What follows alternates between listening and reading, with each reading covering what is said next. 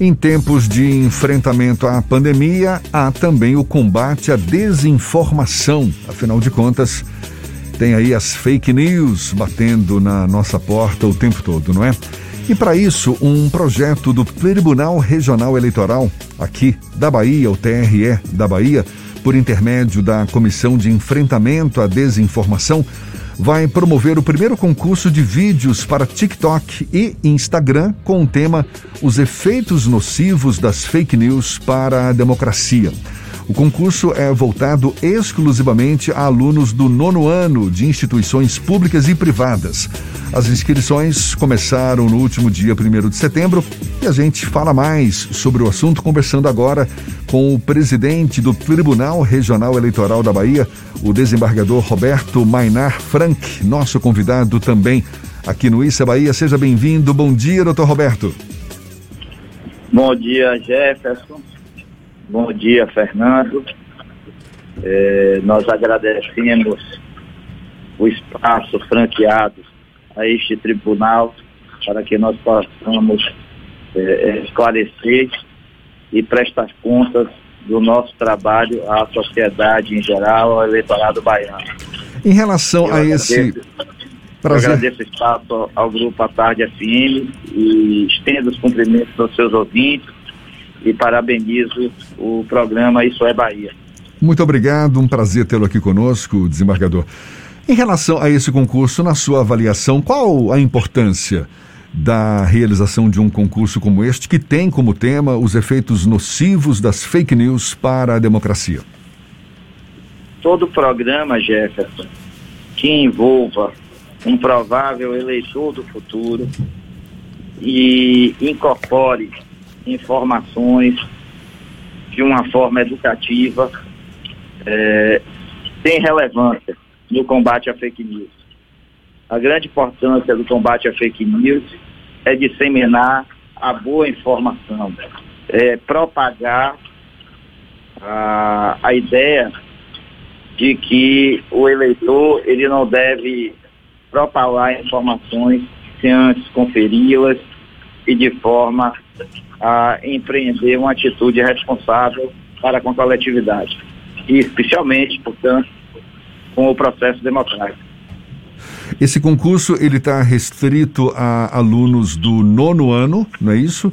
Do nono ano, Exato. tanto tanto da rede pública quanto particular. Por que, que ficou limitado a esse público, desembargador? O concurso ele, ele, ele é voltado efetivamente e exclusivamente aos alunos do nono ano, que são jovens e, portanto, provar, portanto, em razão da idade do ano, eleitores do futuro. E que efetivamente utilizam redes sociais.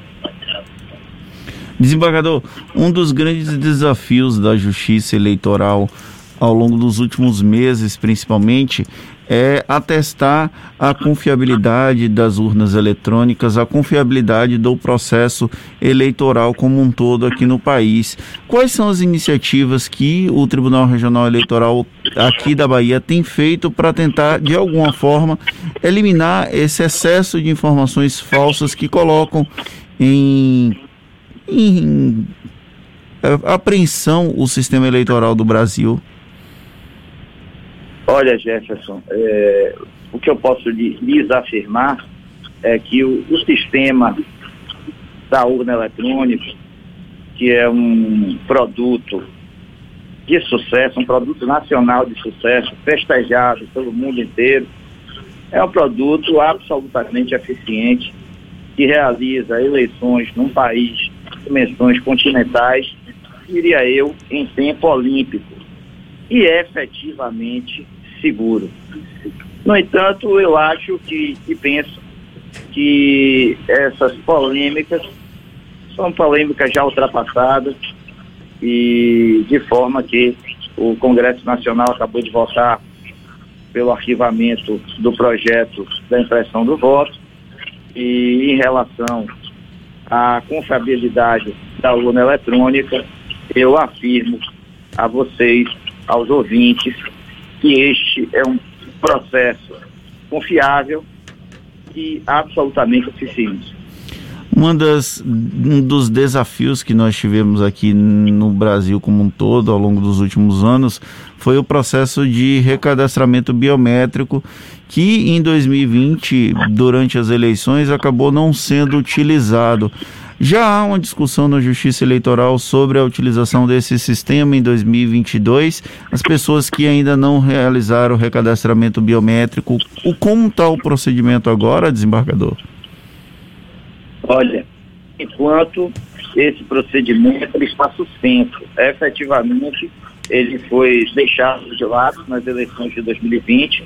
Nós todos vivenciamos um período pandêmico, um período onde a prioridade é, efetivamente seria preservar a saúde e o bem-estar da coletividade. E, portanto, o Tribunal Superior Eleitoral através da resolução 23.615 de 2020, resolveu suspender o recadastramento biométrico e, por enquanto, eh, nós não temos uma posição ou uma previsão de quando eh, haveremos de retomar o recadastramento da biometria. É possível que haja alguma novidade em relação às eleições passadas, esta que vai ser realizada no ano que vem, desembargador? Novidade em que sentido, Jeff? No sentido da realização do, do pleito, alguma ferramenta nova, enfim, como é quando que o TRE deve começar a efetivar a realização dessas eleições do ano que vem? Olha, o planejamento das eleições do ano que vem, eles é, já estão sendo formulados, empreendidos, é, tanto a questão orçamentária como a questão referente ao planejamento. Eu espero em Deus que é, esse período pandêmico ele seja superado e nós possamos realizar a festa da democracia, que é efetivada através das eleições gerais é, num ambiente saudável, de normalidade, e, portanto, a legislação e as resoluções que são de conhecimento de todos sejam aplicáveis e moldadas a este tipo de ambiente salutar. No entanto, se ainda estivermos enfrentando a pandemia, a Justiça Eleitoral conseguiu, em 2020, efetivar eleições com absoluto sucesso e eficiência em um período de relativa normalidade. Tá certo. Temos uma eleição agora para acontecer em outubro, né, desembargador? 3 de outubro, eleições suplementares que haverão de serem realizadas no município de Firmino Alves. E isso se deu em razão da manutenção do indeferimento do registro de candidatura do candidato eleito José Aguinaldo dos Santos por parte do Tribunal Superior Eleitoral. Presidente do TRE da Bahia, desembargador Roberto Mainar Frank, muito obrigado pela sua disponibilidade, pela atenção dada aos eu nossos que ouvintes. Jefferson, eu queria antes, se possível, pois não. você me permitir aí dois minutinhos, Sim. É Pois não, eu fique à vontade. Eu queria utilizar um, o seu importante programa para fazer uma merchandising e convidar o eleitorado da capital e da região metropolitana a utilizar um núcleo de atendimento virtual que foi implementado pelo TRE da Bahia, através de uma administração que entende por investir em governança, em boas práticas, através de inovação.